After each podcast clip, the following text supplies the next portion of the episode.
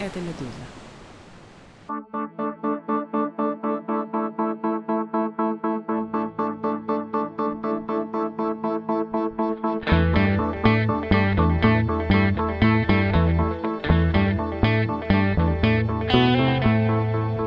Здравствуйте, с вами Владислав Горин. Вы слушаете подкаст о новостях, которые долго остаются важными. Что случилось? Этот эпизод — часть цикла «Совбез». В нем уже были эпизоды про Николая Патрушева, главу Совета Безопасности России, про министра иностранных дел Сергея Лаврова. Не всех членов Совбеза, но нескольких самых интересных персонажей с частотой в 2-2,5 недели мы будем обсуждать здесь до двухлетней годовщины начала войны. Решение, о которой, если не принял, то точно поддержал, выступил соучастником Совбез в феврале 2022 года. Принцип построения выпусков в этом цикле такой. Говорим о важнейших функционерах путинской властной системы, описывая таким образом не столько их лично, хотя куда без этого, сколько подведомственные им отдельные элементы режима. Патрушев был олицетворением спецслужб, Лавров, понятно, внешнеполитического ведомства, ссылки на оба эпизода вы без труда найдете в описании. А что касается нынешнего выпуска, то герой тут не один, а сразу два. Это представители двуединого органа власти, Федерального собрания Российской Российской Федерации, то есть двухпалатного парламента России, состоящего, как вы, конечно, знаете, из Государственной Думы и Совета Федерации. В общем, про Вячеслава Володина и Валентину Матвиенко мы поговорим сегодня, а заодно про всю депутатскую рать.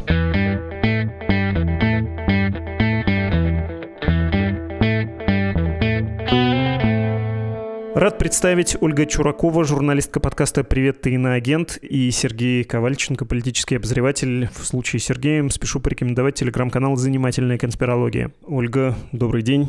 Добрый день, Владислав и все слушатели «Медузы». Сергей. Да, добрый день всем. Мы с вами собрались э, этой прекрасной компанией, чтобы поговорить про председателей обеих палат парламента российского, об их карьерных треках, а также о роли самого представительного органа Совета Федерации и Госдумы, все вместе Федеральное собрание в нынешней путинской системе. И хочется самокритично с самого начала поставить под сомнение само объединение этих двух фигур. Оно мне кажется не беспочвенным. Я готов тут э, уравнивать их в некотором аппаратном политическом политическом смысле. Но, как вам кажется, есть ли смысл говорить об общности аппаратной судьбы, о политической одинаковости Валентины Ивановны Матвиенко и Вячеслава Викторовича Володина? Ну, мне кажется, что вообще разные люди совершенно, совсем с разным бэкграундом. И я думаю, что если брать Валентину Ивановну, да, то зная ее, общавшись с ней довольно долго, когда она была губернатором Петербурга в качестве журналиста, и наблюдая за ней, я думаю, что господин Володин ей даже по-человечески не близок. Совсем разные люди.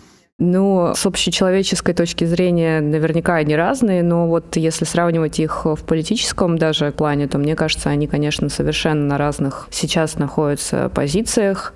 И то, как ведет себя Госдума и как Совет Федерации, это, с одной стороны, немножко одно, а с другой стороны, совершенно они на разных уровнях одиозности находятся для меня. Хотя и тот, и другая довольно риски в своих заявлениях.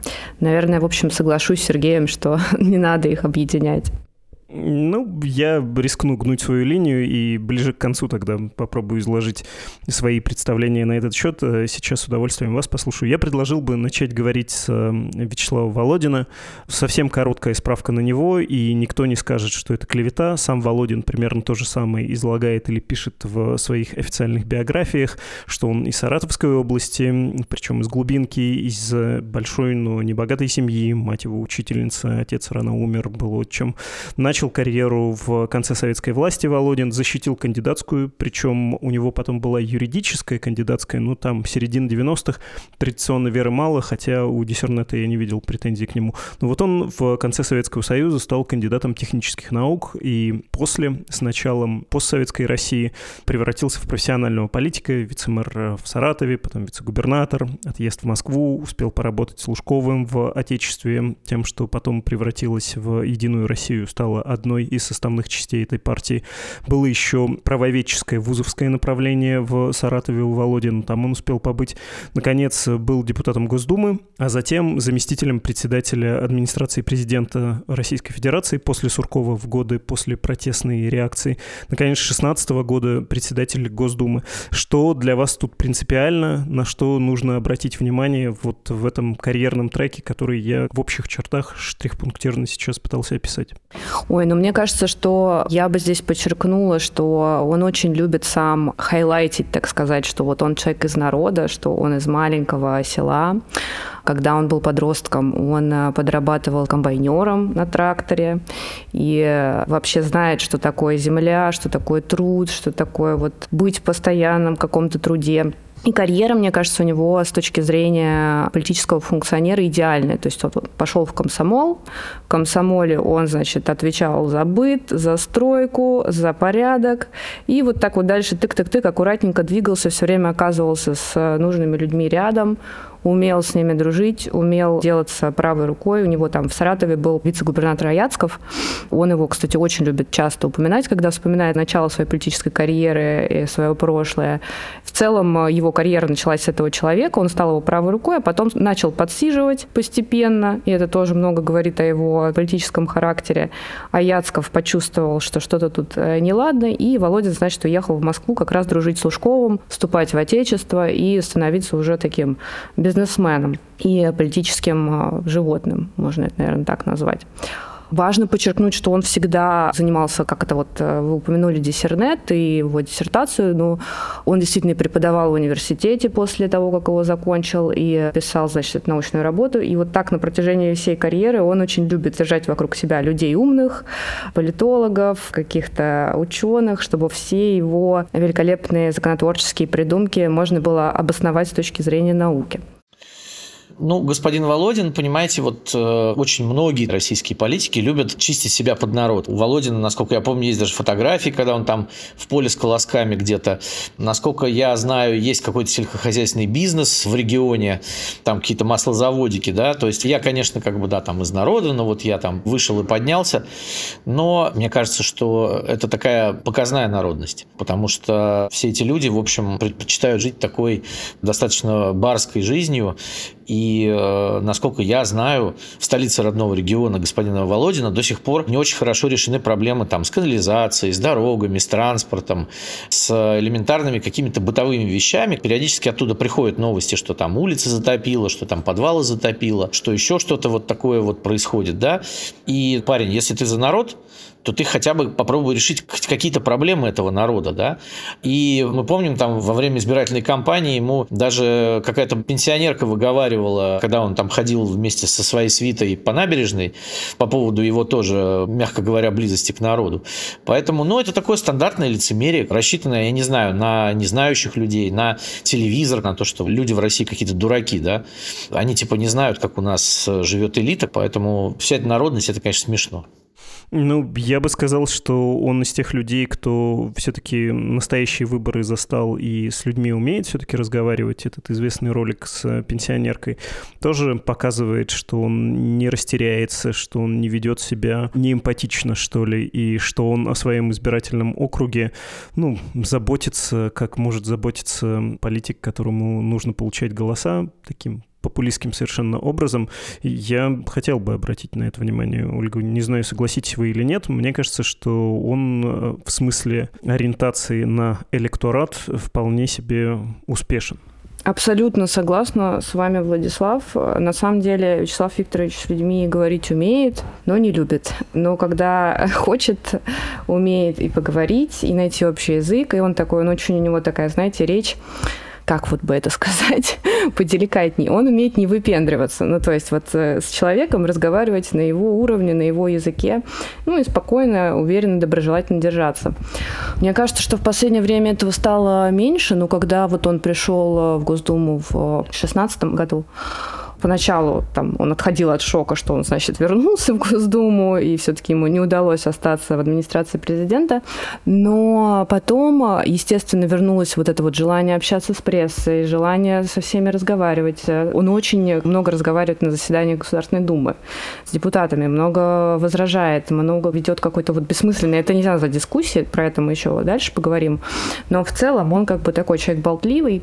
И мне кажется, что Насчет родного региона, он уделяет ему какое-то непомерное внимание, на самом деле, в э, пиар-плане. Как раз у него там есть телеграм-канал Володин Саратов. Он э, следит за малейшими дуновениями. На самом деле, внутри Саратова он считается собственным Путиным, потому что он контролирует абсолютно все там. И э, вообще, мне кажется, какая-то тайна его мечтает вот вернуться в Саратов, стать там губернатором и рулить как такой хороший барин на своей земле всеми, значит, этими местными делами. Потому что, на самом деле, если начать с ним говорить про Саратов, он не останавливается. Ну, то есть он знает все, что там происходит. Может быть, он чего-то не делает, но он держит под контролем всю систему, что, конечно, не нравится местным оппозиционным политикам, вообще каким-то местным элитам, а, но деваться им некуда, потому что там полный контроль. Да, нужно поговорить еще про Государственную Думу, как он туда пришел, и много писали и продолжают писать о том, что уходя из администрации президента, а он в администрации президента в Кремле сменил Суркова и был выражением, ну, такой реакционной, да, что ли, линии после протестов э, зимы 2010-2011 годов. А как вам кажется, для него Госдума была понижением, и то, как он себя там ведет, в том числе не обязательную, разводя дискуссию, это все для чего? you Ой, ну а, я пришла в Госдуму в 2013 году. Еще был спикером Сергей Нарышкин. И я была таким молодым корреспондентом, которого запульнули вот в это вот э, логово непонятных существ. Нужно было там разбираться. И я помню, что мне в какой-то момент, э, ну, конечно, было интересно, но все это было похоже на такой вот мавзолей немного. Нарышкин по психотипу совершенно другой человек. Он такой спокойный, интеллигентный, ну, если это можно так назвать, спокойный, интеллигентный убийца всего лишь. Выступает за войну. Но в целом от него на тот момент дождаться каких-то таких одиозных Э, вещей было невозможно. Ну, то есть это вот спокойное принятие всего того, что шлет, значит, Кремль э, в Госдуме, бешеный принтер, э, все эти законы. А потом появляется Володин. И э, совершенно очевидно, что как бы его появлению предшествует огромное количество слухов, что Володина сослали, значит, э, вот он провел выборы.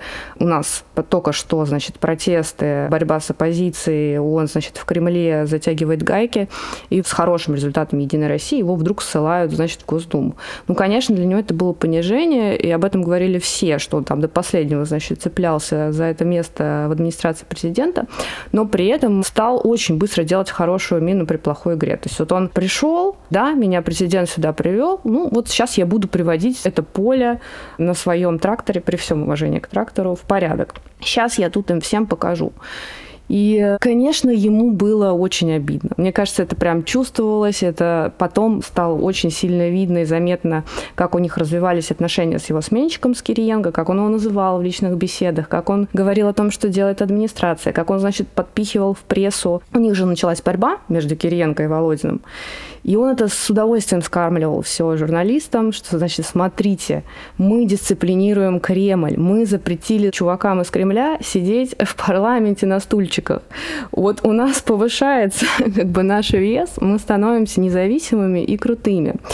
Сейчас, если честно, на это все мне смотреть смешно, но тогда стало очень живо сразу в парламенте, потому что появился человек, который явно заинтересован в какой-то борьбе. Эта борьба была абсолютно мышиной возней на фоне того, что происходило силой на фоне того, что его туда сослали.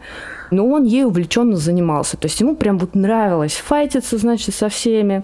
Если вы меня спросите, с кем вот там он в клане, с кем он дружит, я буду думать и искать как бы ответ на этот вопрос, но вот с кем он поругался и с кем он в плохих отношениях, я могу назвать бесчисленное количество человек. А так, конечно, это было, безусловно, поражение и понижение, но мне кажется, что он из него до сих пор выплывает и делает все, чтобы это как бы превратить в свой плюс. И надо отдать ему должное в этом. Ну вот, когда он защищал свою территорию, во-первых, от администрации президента, нужно еще добавить, что он пытался оставить руку как раз в АП и сохранить там своих ставленников. Это не нравилось э, пришедшим сменщикам, и вообще так не принято. Это тоже вызывало конфликты и обратное. Такое экспансионистский, действительно политическое поведение, как и в случае с Саратовым, да, уходя откуда-то, сохранить еще там по возможности влияние и не отдавать ничего за просто так. При этом на уровне риторики в Государственной Думе он ультрапутинист, и фразы, ставшие мемом, что нет Путина, нет России, или после Путина будет Путин, ну потому что какая же еще альтернатива может быть, как э, не Путин в путинской стране, он производит впечатление человека, который даже на новом месте не бросает энергичности, не отчаивается, да, и хочет по-прежнему оставаться в обойме. Нужно провести обнуление, нужно оформить это все с Терешковой, все будет в лучшем виде. Да, это мое хозяйство, и я сделаю все, как вам нравится, Владимир Владимирович. Вообще все, что вы хотите слышать, я буду произносить. Кажется, от Нарышкина таких способностей ждать не приходилось, не говоря уж о Грызлове. Нет, он, конечно, вообще с э, точки зрения того, как э, поклоняться Богу, зачеркнуто Путину, он, мне кажется, вообще вот в партии на одном из первых мест э, рядом с Кадыровым где-то. И все эти заявления, значит, про то, что Путина надо оставить как можно дольше. Иногда, если честно, у меня есть такая безумная теория, что ну, это настолько ненатурально все выглядит и настолько звучит, даже, я не знаю, ну вот сложно найти человека, который вот так вот еще более активно подлизывает э, Владимиру Владимировичу Путину. И у меня даже есть теория, что на самом деле это троллинг, ну, потому что он политическое животное. Он был бы счастлив остаться в администрации президента, бороться за власть, идти по головам, уничтожать всех на своем пути. У него это не получилось. Его сослали, значит, в Госдуму. И вот у него начинает это лезть просто из всех щелей. Путин, Путин, Путин на Путине, через Путина и Путиным. И иногда мне кажется, что он вот так вот неосознанно просто вот издевается уже, ну потому что невозможно. Понятно, что он делает все, что можно. Так что, да, по уровню заявлений вообще когда ты что-то слышишь из Госдумы, ты думаешь, ну, господи, боже мой, ну вот от Нарышкина фразу про борщи, там, из последних каких-то веселых заявлений невозможно было услышать. Или там борьба с релакантами, иностранное влияние он, безусловно, в так называемой партии войны занимает очень существенное место и очень агрессивен по своей риторике про борщи это в смысле девочек надо учить борщи варить, э, не что-то там. Да, да, да. Мне кажется, он настолько еще следует этой повестке. Вот сейчас, значит, у нас война, надо объединяться, надо со всем иностранным бороться, с иностранными словами, с иностранными агентами, с теми, кто уехал. И вообще сейчас такой тренд э, и в президентской кампании на традиционные ценности. И вот это, значит, все надо использовать, и чем огненнее какие-то заявления, тем лучше. И вот фраза про борщи, мне кажется, если честно, что в живой беседе от него такое сложно услышать, потому что он, нормально относится к женщинам, он не считает, что они должны сидеть дома. Но вот в паблике, в публичном пространстве вот эти заявления про то, что они, значит, заводят кошечек, а рожать детей не хотят, и, значит, надо вернуть в школу уроки борща, это вот все на повестку. Работаем на семейные ценности, на сплочение, на перевыборы Путина. Точно. Тут надо еще отметить просто, что я когда это произносил, нет Путина, нет России, это же было произнесено в то время, когда это звучало просто взрывом мозга, когда это не было принято еще до плевания Медведева и до расширения вот этого непотребства словарного в Российской Федерации. А, Володин уже это делал. Он в этом смысле или инноватор, или один из первых, кто почувствовал, что так нужно, можно и что это нравится. Да, Сергей, я прошу прощения, мы не даем вам сказать, отнеситесь еще как-нибудь к Вячеславу Володину и будем переходить к вашей любимой Валентине Ивановне. Ну, я вот, честно говоря, могу только сказать по поводу того, что говорила коллега, по поводу троллинга вот этого. Я там периодически тоже посматриваю заседания Государственной Думы, и мне-то кажется, что вот в этом своем троллинге Володин переигрывает. Он в нем трагически провинциален, потому что, конечно, он работает на повестку, да, но, с другой стороны, это очень похоже на то, что он считает, что Владимир Путин дурачок, и ему все это нравится, как бы, да. Я сам из Питера, да, поэтому я могу сказать, что Путина это скорее может может коробить, да, вот то, что делает Володин. Он, конечно, забронзовел с годами, но я думаю, что вот этой хватки и вот этой властности не потерял. Поэтому, конечно, да, были случаи, когда вот Никита Сергеевич Хрущев на ужинах поздних у Сталина там чуть ли не шутом работал, а потом стал генсеком. Но мне-то кажется, что это такой путь довольно скользкий для того, чтобы стать э, человеком номер один в России. И вот реально я смотрю на это, как бы, да, чувак, ты переигрываешь. То есть это все с перебором делается. Я не знаю, кто там в Кремле собирает баллы за вот такие заявления, и, возможно, даже эти роли розданы да, в администрации президента, и, и там говорят, вот э, ты будешь там таким, вот ты будешь вот этим, ты будешь тем.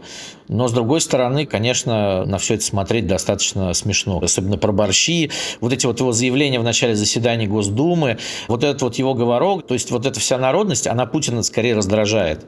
Может быть. Хорошо, давайте про Валентину Ивановну поговорим, а потом вернемся к риторике, в том числе, которая и Валентине Ивановне, надо сказать, тоже свойственна. Она тут вот слезу буквально пустила на выступлении шамана по случаю 30-летия Совета Федерации. Шаман пришел исполнить свои песни. Ну или она сказала, что у сенаторов видела слезы на глазах. Это по разряду кринжа проходит и тоже не вызывает никакого доверия, тоже какой-то чрезвычайный пересол, но рискну потом поделиться с вами своей теорикой. Про Валентину Ивановну тоже позволю себе короткую справку. Она из Украины, тоже из глубинки, тоже из простой семьи, хорошо училась и благодаря этому, в общем-то, вырвалась, да, как говорили раньше и как говорят теперь. В 70-е годы смогла поступить в Ленинград, в Ленинградский химико-фармацевтический институт, но карьера ее пошла не по профессиональной линии, а по властной. Она комсомольскую сделала карьеру, партийную, комсомольскую, коммунистическую. Райком комсомола, если верить ей самой, она предпочла аспирантуре. То есть у нее была возможность, было приглашение в аспирантуру, и был райком комсомола. Она стала работать в райкоме комсомола. Была народным депутатом СССР, при Горбачеве еще была назначена послом на Мальту, затем работала в МИДе, работала зампред правительства, и я тут забыл, что она недолго была еще послом в Греции, ну, не суть важно. С конца 90-х по 2003 она в правительстве, то есть, э, начав при Ельцине, закончила при Путине в Касьяновском правительстве, а затем получила, как мне кажется, самое важное задание в жизни — поехать в Санкт-Петербург, сначала как полпред в северо-западном округе, а потом как губернатор города. Почему ей Путин это доверил? Смотрите, Путин ей доверил это по одной простой причине. Валентина Ивановна Матвиенко – это женщина, приятная начальству во всех отношениях и всегда. Вот почему она сделала такую карьеру. А она ведь действительно сделала себя сама. Это правда, что она из бедной семьи украинской. Это правда, что она сумела выиграть себе вот эту вот комсомольскую карьеру в 70-е годы. И я просто знаю, да, по ее рассказам, когда она избиралась в губернаторы, баллотировалась в 2003 году, в общем, она сама в узком кругу рассказывала, что ее карьерный путь – это путь всегда следованию воле начальства и беспрекословное выполнение всех приказов. Ведь у нее было два захода в Петербург. За два года до этого, в 2001 году, она тоже пыталась зайти в Петербург, то есть ее пыталась Москва завести туда, но у нее не получилось, потому что губернатор Яковлев тогда еще был довольно силен, и полпредом президента в Северо-Западном федеральном округе был назначен ныне покойный Виктор Черкесов, который, в общем, сделал за Валентину Ивановну всю черновую работу по отстранению Яковлева от власти. Яковлев был сильным губернатором, он был э, достаточно крепким хозяйственником, он был популярным, два раза он избирал избирался первый раз против Собчака, второй раз тоже против Яблочника Игоря Артемьева, который потом был руководителем антимонопольной службы очень долго. И Валентина Ивановна зашла уже второй раз полпредом президента в СЗФО, и было сразу ясно вот с первого дня, когда она встречалась первый раз с журналистами, что Валентина Ивановна, с одной стороны, человек, конечно, хороший как бы и достойный, но с другой стороны, она не потерпит никакого неподчинения, то есть она достаточно авторитарный руководитель. Первая встрече с журналистами ее пресс-секретарь сказала, так, э, ну-ка мне вопросы, пожалуйста, все. А мы к такому были не приучены. Короче, мы ее послали, как бы, да, поэтому пресс-конференция не состоялась. То есть до этого с Яковлевым общались совершенно спокойно, у всех был его номер мобильного телефона. Валентина Ивановна как бы эту традицию поломала. Из хорошего, да, Валентина Ивановна человек достаточно хорошо образованный, как сделавший себя. У нее прекрасная память она могла запомнить огромное количество текста, она никогда не читает по бумажке. Она сумела уже в приличном возрасте отлично выучить английский язык, и когда она была губернатором, это было приятно. Петербург – это вот вторая столица России, какой-нибудь прием, и выходит э, матушка, как ее называли, и э, вместе с ней представители комитета по внешним связям, там, предположим, приезжал там министр иностранных дел Германии Штайнмайер и Валентина Ивановна без всякого переводчика на великолепном великолепном английском с ним общалась. То есть вот чем она отличается, черт возьми, от Володина, да? Она вот эту свою деревенскость никогда не выпячивала, она всегда говорила, что я петербурженка. То есть у нее иногда проскакивало что-то такое, но она всегда хотела сделать вид, что она вот приехала молодой в этот город, она здесь осталась, она все равно даже сейчас следит за городом, там есть ее люди, там э, лоббистские интересы и все такое. И вот она всегда подчеркивала, что она петербурженка. Она всегда приезжает в город на блокадные кандидаты в январе. Она всегда встречается с блокадниками, она пробила им вторую пенсию. И вот это вот к вопросу о Володине, который не может сделать так, что у него в регионе трубы починены, да, а Валентина Ивановна встречается с блокадниками, которым она реально что-то сделала. То есть эти люди пьют с ней чай, они ее благодарят, они там вот по-стариковски с ней общаются, как бы приятно, она там приезжает с тортиками, с печеньем, со всяким. И еще вот в 2013 году, в апреле, умерла Маргарет Тэтчер. В это время Валентина Ивановна уже была председателем Совета Федерации, и так получилось, что она была в Петербурге, мы были в Таврическом дворце, там была в библиотеке у нее международная встреча. Ну и, естественно, как бы от редакции задача сразу, да, спросить Валентину Ивановну, как она относится к э, покойной. И мы не ожидали, что когда мы ей задали этот вопрос, Валентина Ивановна начала себя сравнивать с ней. То есть она сказала, что мы похожи. То есть она тоже закончила химический факультет в Оксфорде, да, там. Но вот я на нее смотрел, когда держал диктофон, и я вот офигевал, честно говоря, и думал, блин, Валентина Ивановна, ну, ну это же не так совершенно. У тебя совершенно не такая карьера. То есть Тэтчер – это карьерный политик, которая прошла от муниципального депутата до премьер-министра, как это положено в Великобритании. Ты шла по номенклатурной лестнице и, собственно, честно, никогда не избиралась. Ну, один раз в 2003 году, но там сняли всех возможных кандидатов мужчин, которые могли победить Валентину Ивановну, тогда уже вычистили. Но она реально, она честно думает, что вот она такая российская Маргарет Тэтчер. Она не говорила, что вот знаете, я вот там из народа, там тра-та-та. Нет, она сразу начала с того, что вот мы две женщины, которые сделали друг друга. То есть, с одной стороны, в ее словах есть какая-то соль, как бы, да. С другой стороны, конечно, это совсем разные истории. Абсолютно разные истории. Вот, но она себя вот таким образом выдала, что она себя там чистит под Маргарет Тэтчер. Ольга, есть у вас отношение какое-то к Валентине Ивановне?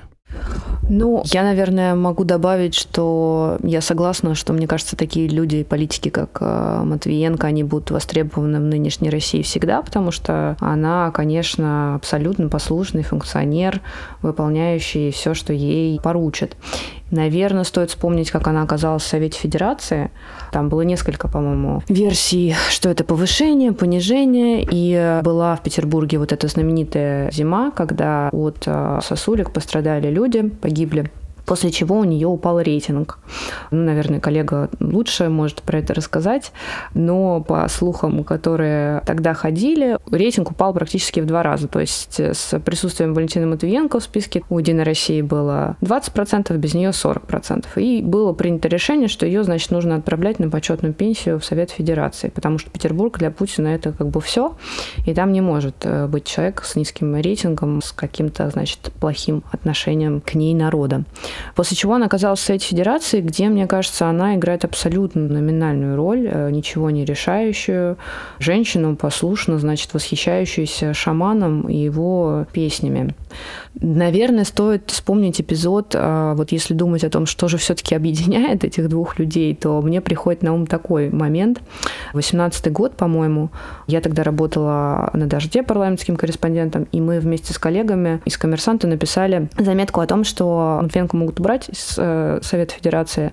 В общем, мы написали заметку со ссылкой на источники, потому что реально начали ходить такие сплетни в парламенте, после чего Матвиенко стала причиной увольнения всего отдела коммерсанта, потому что она, по слухам, опять же, пошла жаловаться Усманову, владельцу газеты «Коммерсанта», по поводу того, что как так, ваши журналисты написали заметку, что я ухожу, я никуда не собираюсь.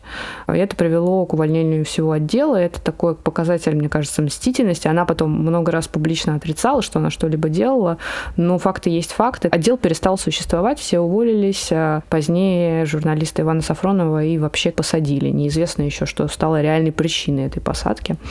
И в этом плане, мне кажется, они с Володиным похожи. Человек тоже очень мстительный, злопамятный и по своим врагам бьет прицельно, так сказать. Хочется немножко задержаться на Совете Федерации, и, честно говоря, про Петербург еще хочется сделать оговорку. Давайте сначала про Петербург скажу. Мне кажется, что у нее миссия это была, в общем-то, дай боже, каждому чиновнику, поехать в город президента, куда перенесены центры прибыли в тот момент, э, Газпрома, например, куда вливаются деньги, и где есть миссия сделать что-то хорошее, ну, потому что и вторая столица, и первый город для главы государства, и строительство там каких-нибудь защитных сооружений, сооружений, кольцевой знаменитой вот этой автодороги, просто инвестиции в благоустройство. Да это мечта любого функционера, если тебе поручают такое и дают ресурс. Тут трудно сравнивать, э, простите, Сергей, с э, Володиным. Как бы он не хотел улучшить жизнь в Саратове, Саратов место такое, как Омск примерно на Волге. Сколько ни вкладывай, все почему-то тонет. Места такие проклятые. Да нет, ну если без шуток, э, совершенно другие ресурсы, другой статус у города. Блокадников не сравнить ни с кем в Саратове из каких-нибудь местных пенсионеров, да, несравнимая абсолютно ситуация. Но то, что такой человек возглавила Совет Федерации, мне кажется, тоже симптоматично личным. Есть у них общее, конечно же, это безусловная лояльность начальству и умение вот это вот угодить и хотеть угождать. А в Совете Федерации вы ее роль как оцениваете? Слушайте, давайте вот еще один момент по поводу «Газпрома». «Газпром» пришел в Петербург в 2021 году, когда Валентина Ивановна уже почти 10 лет не была губернатором. Когда она пришла губернатором Петербурга, ей пришлось выгрызать деньги на строительство кольцевой, на достройку и на строительство западного скоростного диаметра, который не был достроен при нем. На самом деле, это только так кажется, что в Петербург льются какие-то огромные деньги. Это не так. Петербургу все время приходилось, то есть она брала деньги какие-то из фонда национального благосостояния, просто она выгрызала их на самом деле. То есть ее лоббистские возможности были куда больше, чем у губернатора, который пришел потом. Значит, по поводу журналистов. Да, действительно, у Валентины Ивановны есть грех, она иногда гневается, но я могу сказать, что вот история про то, что кого-то посадили, это точно не про нее. Я видел истории, когда Валентина Ивановна гневалась на журналистов, но она очень быстро отходила и все равно общалась, несмотря ни на что. То есть, да, уволить отдел одним днем могли, потому что матушка могла топнуть ногой и сказала всех нахрен, как бы, да. Но не думаю, что дело Сафронова связано с ее гневом, как бы это точно нет, сто процентов. По поводу ухода из Петербурга. Для нее это было очень унизительно, потому что убирал ее Дмитрий Медведев. Это был 2011 год, это было лето. В беседе с Рамзаном Кадыровым он там сказал, что пора у нас, значит, женщине возглавить Совет Федерации. И было это сказано так довольно уничижительно. И Валентина Ивановна потратила практически полтора месяца на то, чтобы попытаться остаться. Она летала в Москву постоянно, она пыталась поговорить с Владимиром Путиным. Я помню, как она один раз прилетела, мы ее встречали в аэропорту, на ней не было лица. То есть она пыталась остаться. Потому что мы понимаем, что такое губернаторство в Петербурге и что такое Совет Федерации, где ты действительно ничего не решаешь. В Совете Федерации она продолжает быть женщиной приятной во всех отношениях. Она там уже ничего не решает, она делает то, что ей говорят. Сказали собрать заседание и проголосовать за войну. Собрала заседание, проголосовали. Надо сенатора Виктора Рашукова арестовать прилюдно арестовали. То есть все она делает. И вот и на самом деле, насколько я знаю, уже примерно с 17-го, начала 18 -го года Валентина Ивановна таки хочет на пенсию. Но проблема в том, что у Кремля нет такой надежной замены. И она давно бы уже сидела на своей даче в курортном районе Петербурга, рядом со своими подружками комсомольскими. С ними вместе вот они бы там пели под гитару, курили бы там, да, воспитывали внуков, э, ездили бы в магазины на шопинг, и все бы было хорошо. Потому что Валентине Ивановне в следующем году, в апреле, 5 апреля, стукнет 75 лет. Но, насколько я понимаю, у Владимира Владимировича нету такой надежной, как автомат Калашникова, фигуры, которая будет делать все беспрекословно. В ней он уверен. А вот в будущем нет. Поэтому пока Валентине Ивановне сказано сидеть и делать то, что она умеет делать хорошо, но местами, честно говоря, мне ее жалко как человека. Ну, как бы пора, пора, конечно, уже на пенсию, и, наверное, она заслужила пожить в свое удовольствие. Если бы, конечно, не эта война, то все это было бы так, как я говорю, но война поменяла очень многое в нашей всей жизни, да, и в жизни Валентины Ивановны я вот думаю, что она как человек умный, все понимает, говорит то, что надо, но, насколько я знаю, она далеко не дура. Но, с другой стороны, понимаете, у нее же проскальзывают иногда какие-то вещи, которые проговаривает только она, да, вот, э, опять же, там, про аборты она говорила, не только там про гвозди, помните, да, она же реально сказала правду, что мы даже гвоздей сами сделать не можем. Это вот когда война началась. И, насколько я понимаю, акторы, которые за специальную военную операцию, за то, какие мы великие, они были не очень в восторге от таких высказываний. То есть иногда она может себе позволить вот так вот э, дать дрозда. Но, конечно, мне смотреть на это больно, как человек, который родом из Украины, вынужден говорить вот эту всю дичь, потому что, насколько я знаю, до войны она ездила на свою родину регулярно. То есть она потом после Шепетовки жила еще, по-моему, в Лысинке, и вот она туда периодически ездила, она помнила украинский язык, она там принимала участие в праздниках, она знала мэра этого города, ее там все любили, и потом бац, и вот это все. И я не представляю, как она... Хотя я расскажу еще одну историю. Была как-то история, когда она была губернатором, и когда ей на заседании правительства Петербурга, насколько я знаю, сообщили о том, что ее сын находится в состоянии клинической смерти. И она с абсолютно каменным лицом вышла из зала. Вот реально это такой советский аппаратчик, да, у нее не дрогнула ни одна мускула при этом. Хотя ей позвонили и сказали, ну вот тебе звонят, как говорят, что твой ребенок умирает или умер уже. И она вышла из зала, как бы, да, а потом вернулась обратно. То есть там стало известно, что его откачали, как бы спасли. Но это вот такие люди, которым в 70-е годы вставили железный лом сквозь позвоночник, и они вот с этим железным ломом и живут. Спасибо за уточнение про «Газпром». Видимо, мне символика «Зенита» и подпись «Кто там спонсор» застит глаза. Я уточнил, пока вы говорили про перенос центра прибыли. Действительно, это сильно позже случилось. Хотя готов настаивать, что какие-то деньги при Путине в Петербург пошли, и государственные, и квазигосударственные. И две важных вещи. Хотел бы подчеркнуть, что характеризует Матвиенко в Совете Федерации и в чем, наверное, можно попытаться найти отличие от Володина. Разрешение Путину применять вооруженные сила, а это дает Совет Федерации за рубежом в Украине, беспрекословно, совершенно. И Рашуков, которого задержали в зале суда, никакой корпоративной совершенно солидарности и отстоять своего сенатора и вообще не прибегать ни к чему такому, не позволять силовикам заходить к вам, тоже она не проявила. Есть еще третий признак, на который я смотрю и который, как мне кажется, тоже характеризует Валентину Ивановну, насколько она хороший функционер и почему этот инструмент до сих пор не задействован задействован. У Путина есть законная возможность назначить президентских сенаторов. Это спящая норма, он не пользовался этим никогда, и я готов сказать, что потому что и не надо. Потому что Валентина Ивановна и так модерирует там пространство настолько, что не требуется включать э, этот э, запасной компенсирующий механизм. Я хотел просто еще одну ремарочку, да, вот по поводу, значит, смотрите, в Петербурге строили знаменитый стадион для чемпионата мира 2018. Строили его с 2004 года. В какой-то момент поняли, что бюджетных денег не хватает, поэтому компания «Газпром нефть» «Газпром нефть» была зарегистрирована в Петербурге и платила там налоги, которые целевым образом шли на строительство только этого стадиона, который потом был подарен уже «Газпрому» за 1 рубль. Но это же не социальный объект. Он городу был не нужен. То есть вот эти деньги все уходили 10 лет практически вот в эту стройку. Как бы, да? Это все, что реально Москва сделала. И уже после Валентины Ивановны, когда чемпионат мира подступал, они дали денег на строительство двух станций метро, которые шли к этому стадиону чертовому. Вот и все. Да, я бы, наверное, добавила про Совет Федерации, что немного звучит у нас так, как будто бы Валентина Ивановна находится в заложниках этой системы, не может ничего сделать, убежать. Но мне кажется, тут важно проговорить, что Совет Федерации это все-таки довольно пассивный орган власти, в котором особо-то ничего не происходит. Ну, то есть они собираются в 10 раз реже, чем Госдума.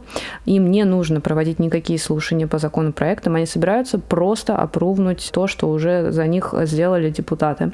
Соответственно, там работа, если честно, по минимуму. Я помню, что когда я приходила в Совет Федерации, будучи журналистом, там было нечего делать очень часто. Ну, просто там никого нет. Они все время где-то в отпусках.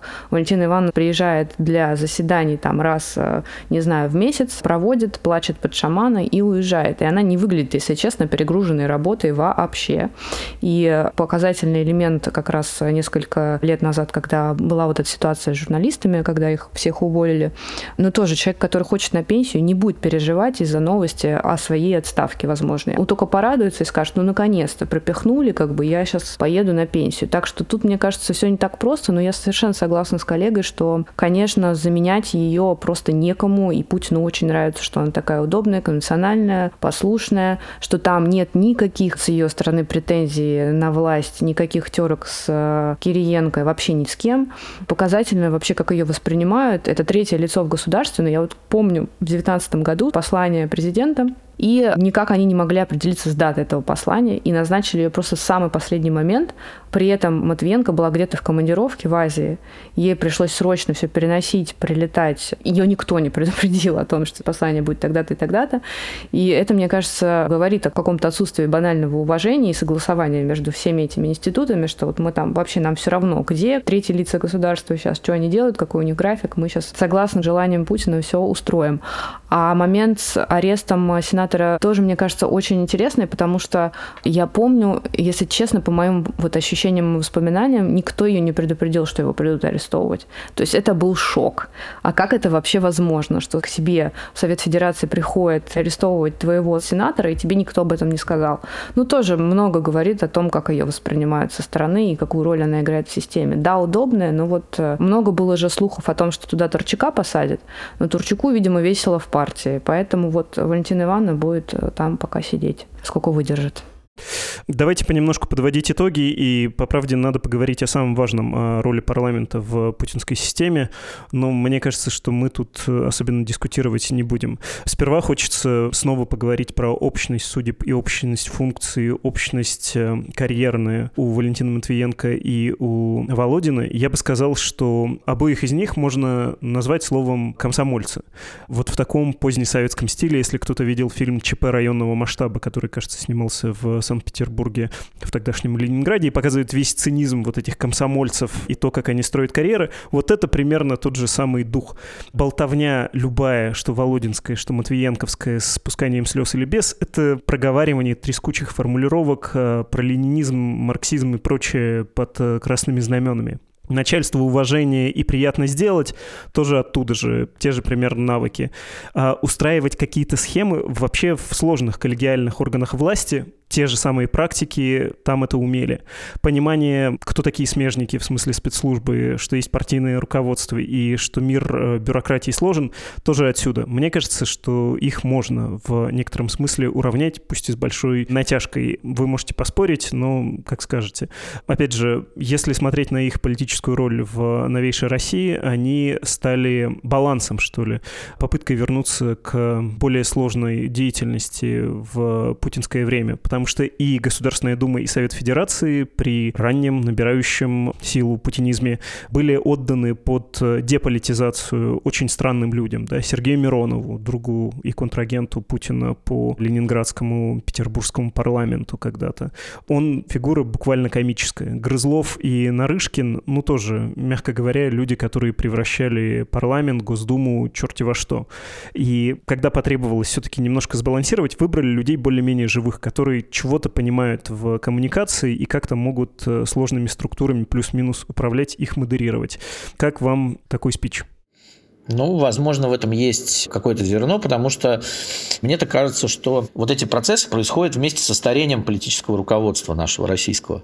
Потому что когда оно было еще более-менее молодое в самом начале своей карьеры, да, оно там могло себе позволить играться в политику, и, наверное, им это нравилось. Чем люди становятся старше, тем больше они консервативнее становятся. Поэтому Владимир Владимирович уже тоже за 70, да, и ему удобно знать, что у него есть какая-то вот эта вот стабильность, э, что он там может по щелчку пальцев в парламенте любое решение принять для себя, хотя в принципе, он может и указы подписывать, да, но вот ему удобно так, что вот его система работает, э, как бы он человек привычки. Валентина Ивановна и Володин ему это все обеспечивают. Они готовы, как вы правильно сказали, беспрекословно делать то, что им скажет из Кремля, но давайте вспомним еще одно. Они это делают не просто так.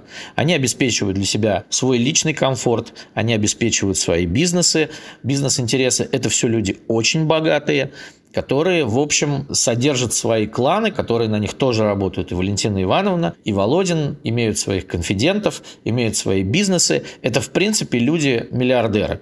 То есть это не просто так какие-то комсомольские петрушки, которые играют, потому что им так нравится. Нет, это сложная система таких вот вассально-ленных отношений и финансовых, которая, в общем, сложилась, и никому не хочется терять свои деньги. И никому не хочется терять свою красивую жизнь.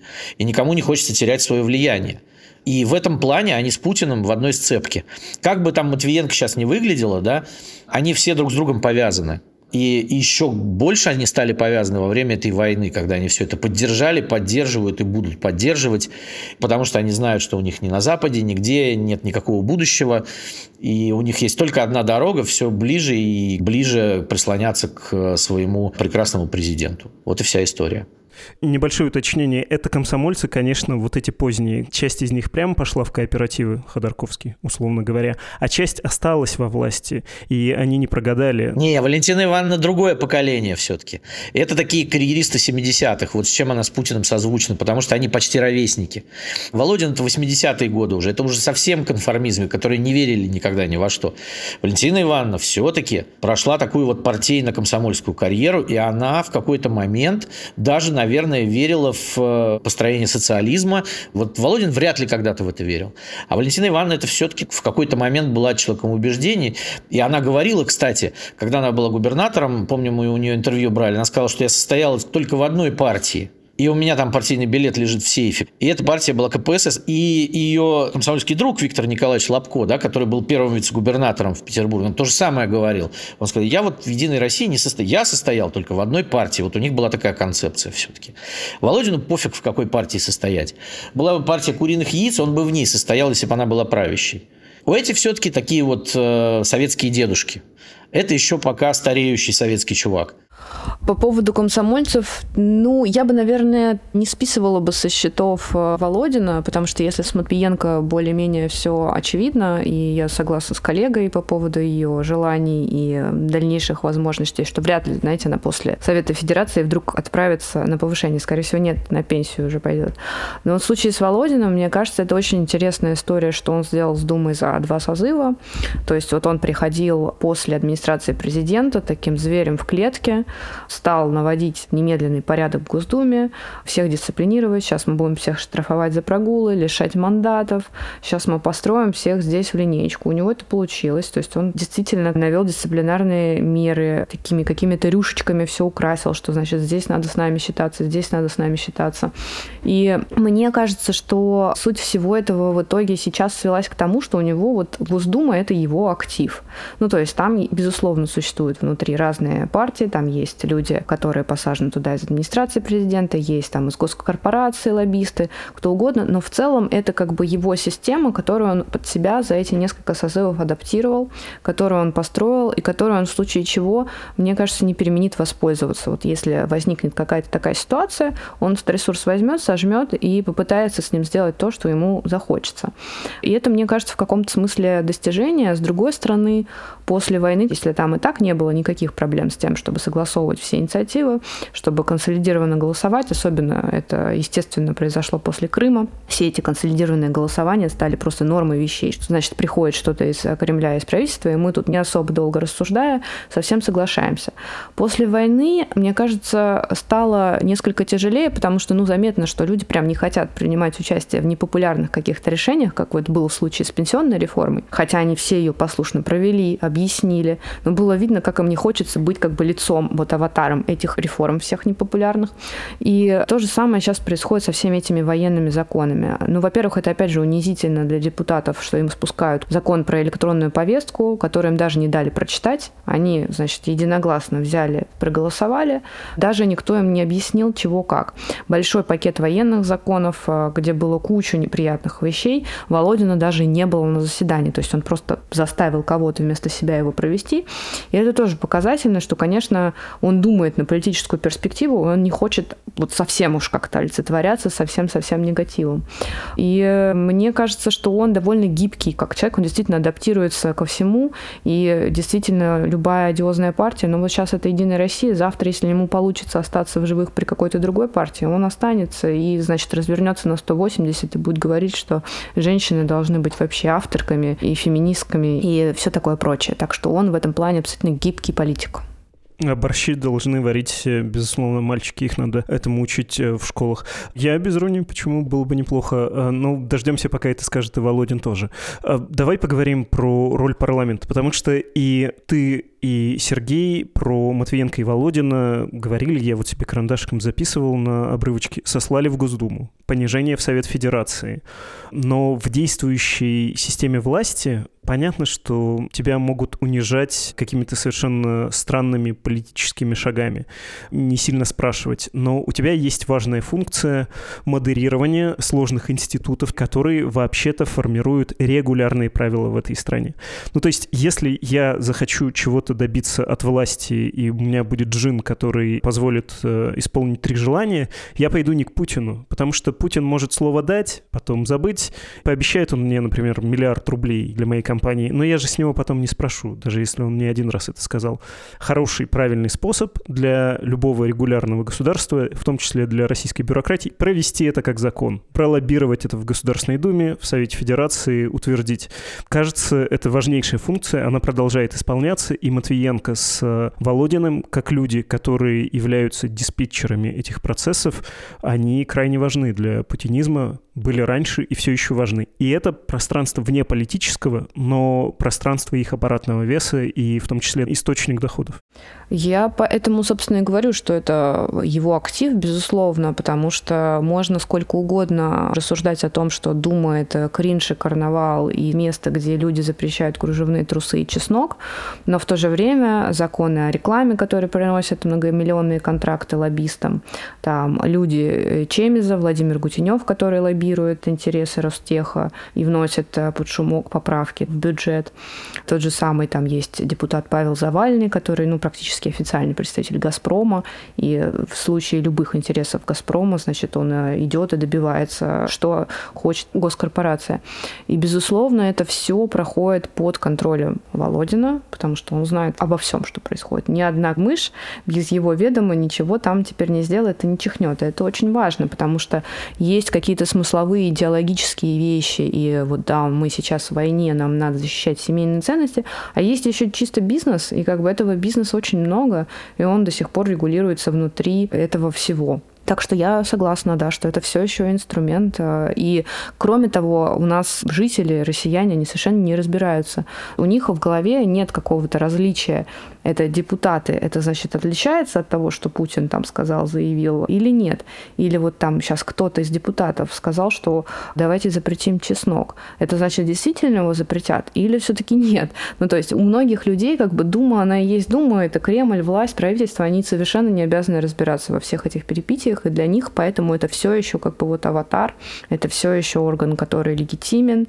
С этой точки зрения, конечно, все печально, но потому что это, безусловно, сейчас главный проводник войны, антизападных настроений и вот всего этого бесопения, я бы так сказала. Прости, что настаиваю на деньгах и на работе вот этой полунеофициальной, на самом деле, структуры этого полуофициального устройства нашего парламентского. Но, тем не менее, можешь на примере рассказать, как устроен лоббизм и как хорошо можно, организуя все это, зарабатывать, жить и неплохо себя чувствовать? Ну, то есть, это, опять же, к сослали, не сослали, да? Можно сказать, что понизили. Тот же Володин, у него вроде была амбиция, помимо президентской, еще и стать мэром Москвы, Матвиенко буквально третий мегаполис Европы возглавляла. А можно сказать, что это венец карьеры в Российской Федерации. Третье и четвертое лица в Российской Федерации и по статусу, и по неофициальному весу, по возможностям пропускать через свои руки деньги, причем довольно чистые, да, ну то есть ловить на лоббизме труднее, чем ловить на непосредственно, не знаю, освоении госзаказов. Ну да, и у нас же еще никак не регулируется эта деятельность, то есть нет такого, как в США, что у тебя там прям вот лоббист по закону, и это все официально они ходят. Эти же люди, бизнесмены, ты можешь их увидеть постоянно в Думе, они приходят на какие-то совещания, на встречи. Я бы не сказала, что это как-то вот скрывается. Ну то есть я помню, что мы ходили на интервью к Павлу Николаевичу Завальному, когда я была в э, «Ведомостях». И у нас там чуть ли не в заголовке было, да, я проводник интересов э, «Газпрома». То есть это вообще, он председатель комитета по энергетике. И он совершенно как бы обоснованно говорит, да, я представляю интересы «Газпрома» здесь, да, я как бы хочу вот тот и тот закон там о сжиженном газе не должен пройти, потому что это не в интересах «Газпрома».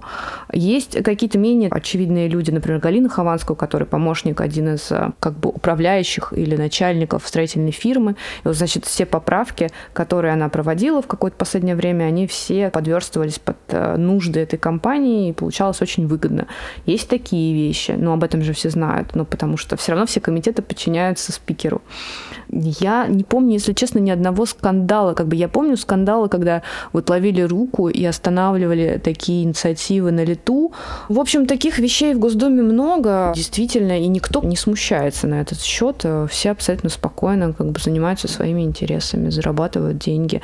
Ну, то есть понятно, что если тебе, например, нужно что-то согласовать в пиар или в рекламе, или в медиа, да, там вот был закон про 20% влияния в СМИ, он был из Кремля. Ну, было совершенно очевидно, что Кремль, значит, значит, не хочет, чтобы иностранные компании владели российскими СМИ. Это был закон, чисто написанный под ведомости и под Forbes. И под Шкулева. Да. И проводил его председатель комитета по информационной политике Леонид Левин.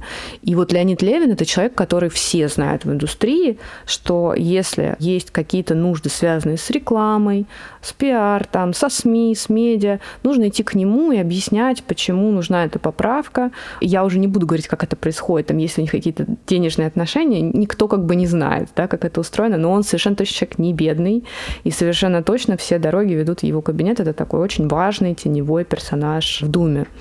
И э, таких людей там, э, мне кажется, совсем даже немало. Но при этом есть соседство с полным кринжем, э, запретом чеснока, инициативами ЛДПР. И вот люди используют эту площадку просто для того, чтобы выделиться, хайпануть, заявить о себе, раскрутиться, а потом вот как-то раствориться, значит, в этом пространстве. Спасибо вам обоим большое. Спасибо и вам, и всем хорошего дня. Да, спасибо, до свидания. Всем добра и мира. Это были Ольга Чуракова, журналистка подкаста «Привет, ты иноагент». Кстати, в рамках этого подкаста вышел недавно новый сезон под названием «Сестры» о семьях тех, кто участвует в войне. Горячо его рекомендую, в частности, для понимания, к чему приводят решения политиков в России, чем все это кончается, какие последствия имеет для общества. И Сергей Ковальченко был сегодня с нами, политический обозреватель. Подпишитесь на его телеграм-канал «Занимательная конспирология». Но, пожалуйста, не нажимайте на кнопку «Стоп» прямо сейчас. Я хотел бы через пару аккордов отбивки обратиться к вам, слушателям. Если вам не трудно, подарите еще пару ваших минут.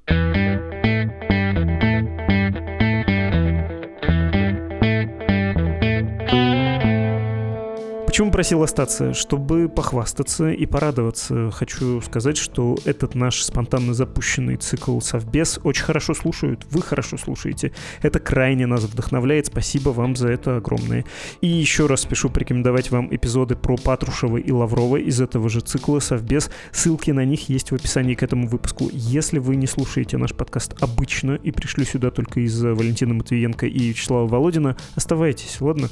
Подпишитесь на удобные для вас платформы платформе Apple Podcast, Spotify или на YouTube канал подкаста Медузы. В конце концов, в нашем мобильном приложении очень удобно слушать подкасты, и там в меню можно выбрать функцию, чтобы вам приходили уведомления о вновь опубликованных подкастах. Лайки, комментарии, даже отправка ссылок близким, если вы в них уверены, соблюдая конспирацию, доставят нам отдельное удовольствие. Здорово, если вы порекомендуете кому-то в семье или в дружеском кругу слушать наши подкасты, в частности, что случилось. И про конспирацию, это, к сожалению, не шутка. Медуза объявлена в России нежелательной организацией до того иностранным агентом, а также заблокирована. Так что публично размещать ссылки на наши материалы я категорически не рекомендую, если до вас может дотянуться Российская Федерация. Думайте о себе, берегите себя, пожалуйста. И вот еще какой совет. Идеально, если у вас будет две платформы, где вы сможете слушать наши подкасты. Потому что не так давно, что случилось, удаляли с Apple стримингового сервиса, правда, быстро вернули, но все равно это было симптоматично. Хорошо иметь альтернативу альтернативу, запасной дежурный вариант. Про блокировки в Российской Федерации, тем более я вам уже сказал, непонятно, какой сервис или какие сервисы в ближайшее время могут быть заблокированы в стране, так что хорошее решение иметь запасной вариант. Лично мой первый и самый главный сценарий для потребления контента Медузы — это приложение, мобильное приложение нашего издания. Там можно слушать и подкасты, удобный, хороший плеер.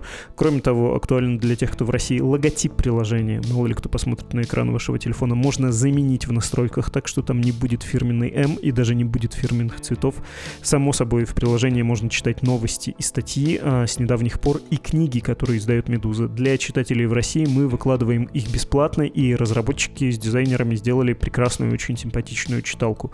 Последнее. Прочтите по ссылке в описании к эпизоду «Как помочь Медузе», о том, как поддержать наше издание, ведь оно существует за счет аудитории, за счет ваших добровольных пожертвований. В тексте инструкции есть все безопасность, заодно о нематериальных способах поддержки, ну и, конечно, про стратегии, когда вы можете попросить кого-то за границей заплатить как бы за вас Медузе, чтобы нам было приятно, чтобы мы боролись с Российской Федерацией против ее политики ограничения независимой информации и подавления независимых СМИ. Это был эпизод из цикла «Совбез» подкаста «Что случилось?». Спасибо за внимание и до встречи. thank you